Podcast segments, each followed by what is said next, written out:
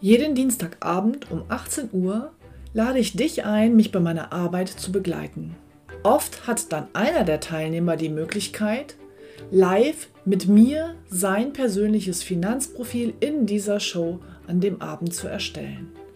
Und am Ende bekommt er von mir dann einen ganz konkreten Vorschlag für seine persönliche Finanzstrategie. Und wenn er das möchte, kann er das dann mit mir umsetzen. Weitere Informationen und den Link dazu findest du auf meiner Homepage utegrebethiel.de.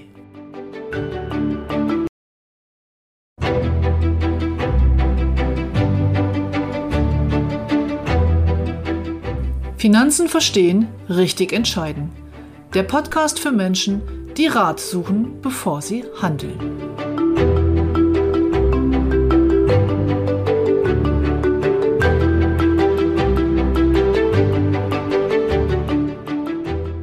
Sie ein vorsichtiger Anleger?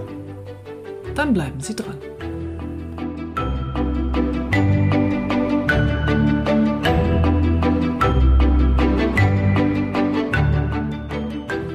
Wir sind die MLP-Geschäftsstelle für Ärzte, Tierärzte und Zahnärzte in Hannover. Mein Team und ich coachen beruflich erfolgreiche Menschen, die bewusste finanzielle Entscheidungen nach Abwägen von Vor- und Nachteilen treffen wollen. Wir helfen ihnen, ihr Vermögen zu schaffen, zu sichern und zu schützen. Im ergebnisoffenen Coaching-Prozess bringen Sie Ihre Vorstellungen ein und wir achten mit einem roten Faden darauf, dass Sie am Ende an alles gedacht haben. Geldanlage. Hören Sie dazu zunächst Episode 3, das magische Dreieck. Das magische Dreieck ist die Grundlage Ihrer späteren Anlageentscheidung. Vom Grundsatz her gibt es nicht so viele Möglichkeiten, das Geld anzulegen. Also ja, es ist sehr komplex an der Börse und was es an Angeboten gibt. Das sind aber in der Regel unterschiedliche Produkttypen mit den immer gleichen Assetklassen innen drin. Also der Kern ist häufig der gleiche. Im Grunde gibt es drei mögliche Arten von Renditen, die sie erzielen können. Das eine sind laufende Erträge in Form von Zinsen oder Mieteinnahmen. Das andere ist eine Wertentwicklung aufgrund von zum Beispiel Wachstum und Gewinnsteigerung bei Unternehmen mit Aktien. Und das dritte ist die reine Wertänderung, ohne dass sich substanziell etwas verändert. In der Regel sind das Dinge wie Gold, Rohstoffe, Kunst oder äh, ähnliche Dinge. In der Vergangenheit haben insbesondere die Deutschen sehr, sehr gerne mit Bankeinlagen ihr Geld angelegt. Das heißt, sie haben sich konzentriert auf die festen Zinssätze, die regelmäßig bezahlt wurden. Dafür gab es Tagesgelder, Festgelder und, wer kennt sie noch, Bundesschatzbriefe zum Beispiel, die alten Anleihen.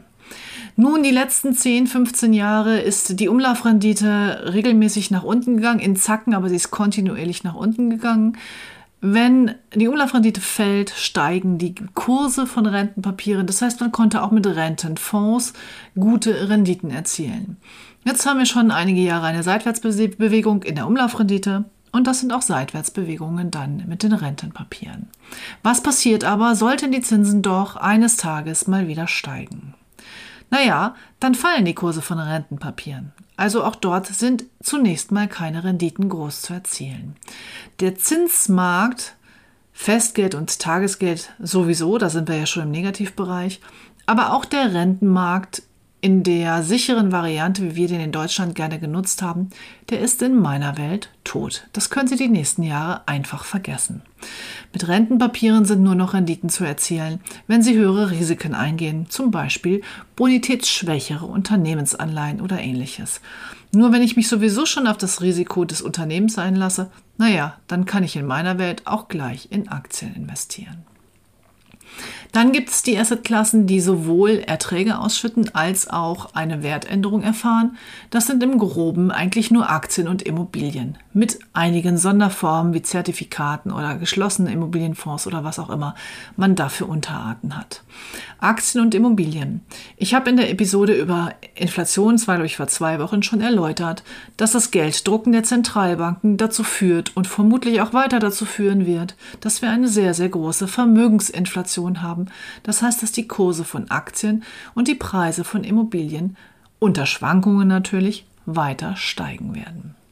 Und je mehr Geld im Markt ist, umso interessanter und beliebter und weiter verbreitet werden reine spekulative Wertanlagen. Also Dinge, von denen die Menschen glauben, dass sie mehr wert werden, also der Wert, der Preis steigt und wenn sie später verkaufen, dass sie dann einen Gewinn erzielen. Und das sind all die Dinge, die eigentlich keinen substanziellen Wert haben, die keine Ertragsausschüttung haben, also wo ich nicht eine Rendite anhand einer steigenden Mieteinnahme oder anhand steigender Gewinne über ein Kurs-Gewinn-Verhältnis ermitteln kann. Das sind zum Beispiel Oldtimer, Uhren, Whisky wird gerade groß gehandelt, Gold natürlich und andere Rohstoffe. Ihnen muss einfach klar sein, wenn Sie ein spekulativer Anleger sind, dann sind Sie mit solchen Mitteln eventuell als Beimischung gut aufgestellt. Hm, wenn ich sage, Gold hat keinen Substanzwert als solches, dann heißt das nicht, dass nicht jemand damit viel Geld verdienen kann. Wenn Sie zum richtigen Zeitpunkt ein- und zum richtigen wieder aussteigen, haben Sie mit Sicherheit große Gewinne gemacht. Die Frage ist nur, ob das systematisch reproduzierbar ist oder ob derjenige einfach Glück gehabt hat. Ja, hat letztens ein Kunde gesagt, der Goldpreis hat sich noch nie mehr als halbiert. Hm, naja, kann mich nicht erinnern, dass der Aktienmarkt mal wirklich um 50 Prozent eingebrochen ist. Aber okay, schauen wir mal. Ähm, bei Immobilien und Aktien bemisst sich der Wert fundamental anhand der Einnahmen. So wird die Rendite ermittelt. Und wenn ein Unternehmen gute Gewinne hat und die regelmäßig steigert, wird auch der Aktienkurs früher oder später nachziehen oder aber das Unternehmen schüttet alle Gewinne als Dividenden aus, dann ändert sich vielleicht der Kurs nicht, aber ich habe ordentliche Dividendeneinnahmen jedes Jahr. Wenn ich mich also an der Wirtschaft beteilige, habe ich gute Chancen, hier ähm, am Gewinn zu partizipieren. Das gleiche gilt am Immobilienmarkt, der übrigens auch wieder an der Wirtschaft hängt. Also nur wenn die Menschen Geld verdienen und Mieten zahlen können, kann ich auch Renditen mit meinen Immobilien erzielen.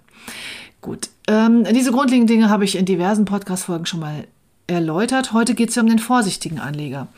Ähm, wenn man in der Blase der Geldanlage schwimmt, natürlich drehe ich mich da auch mal ein bisschen drin und ich höre, wenn dann ja auch gerne Podcasts und lese Artikel genau in dem Bereich, dann könnte man im Moment meinen, ja, Aktien haben, kennen nur eine Richtung, also da kann auch gar nichts passieren und ähm, ein ETF bilden den Index nach und der Index geht immer nur von unten links nach oben rechts. Hm, ja, die Jüngeren unter Ihnen, die letzten zehn Jahre war das so. Aber ich fordere Sie einfach mal auf, das Wertpapier Ihrer Wahl mal zu betrachten im Zeitraum 2000 bis 2010.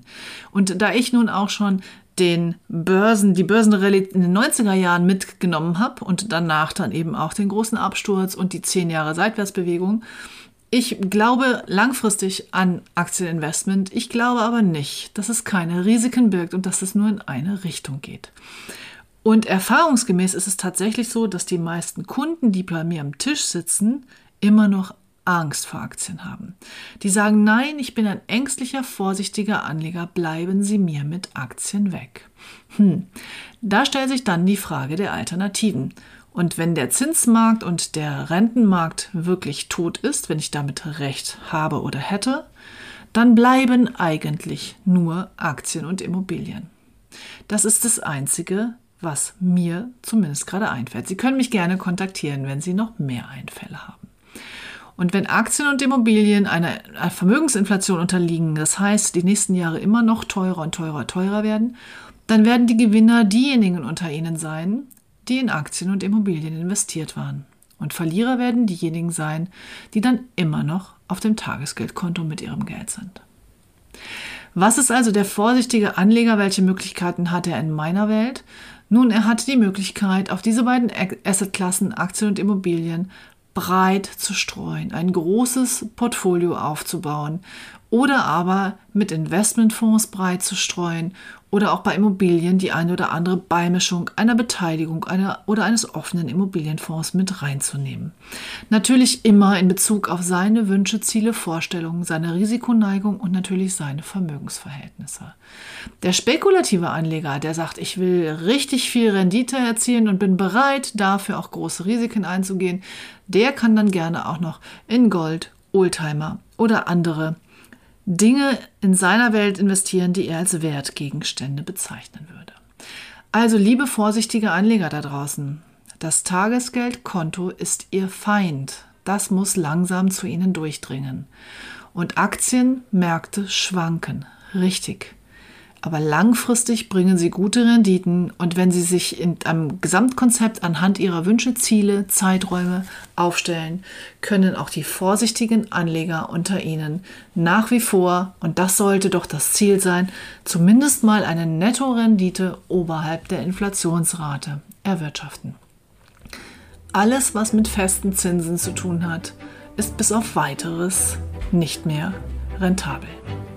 Ich wünsche Ihnen weiterhin eine wunderbare Woche. Verbleibe wie immer mit besten Grüßen an diesem Financial Friday. Hier scheint die Sonne wunderbar. Machen Sie es gut. Ihre Ute Gräbe-Thiel.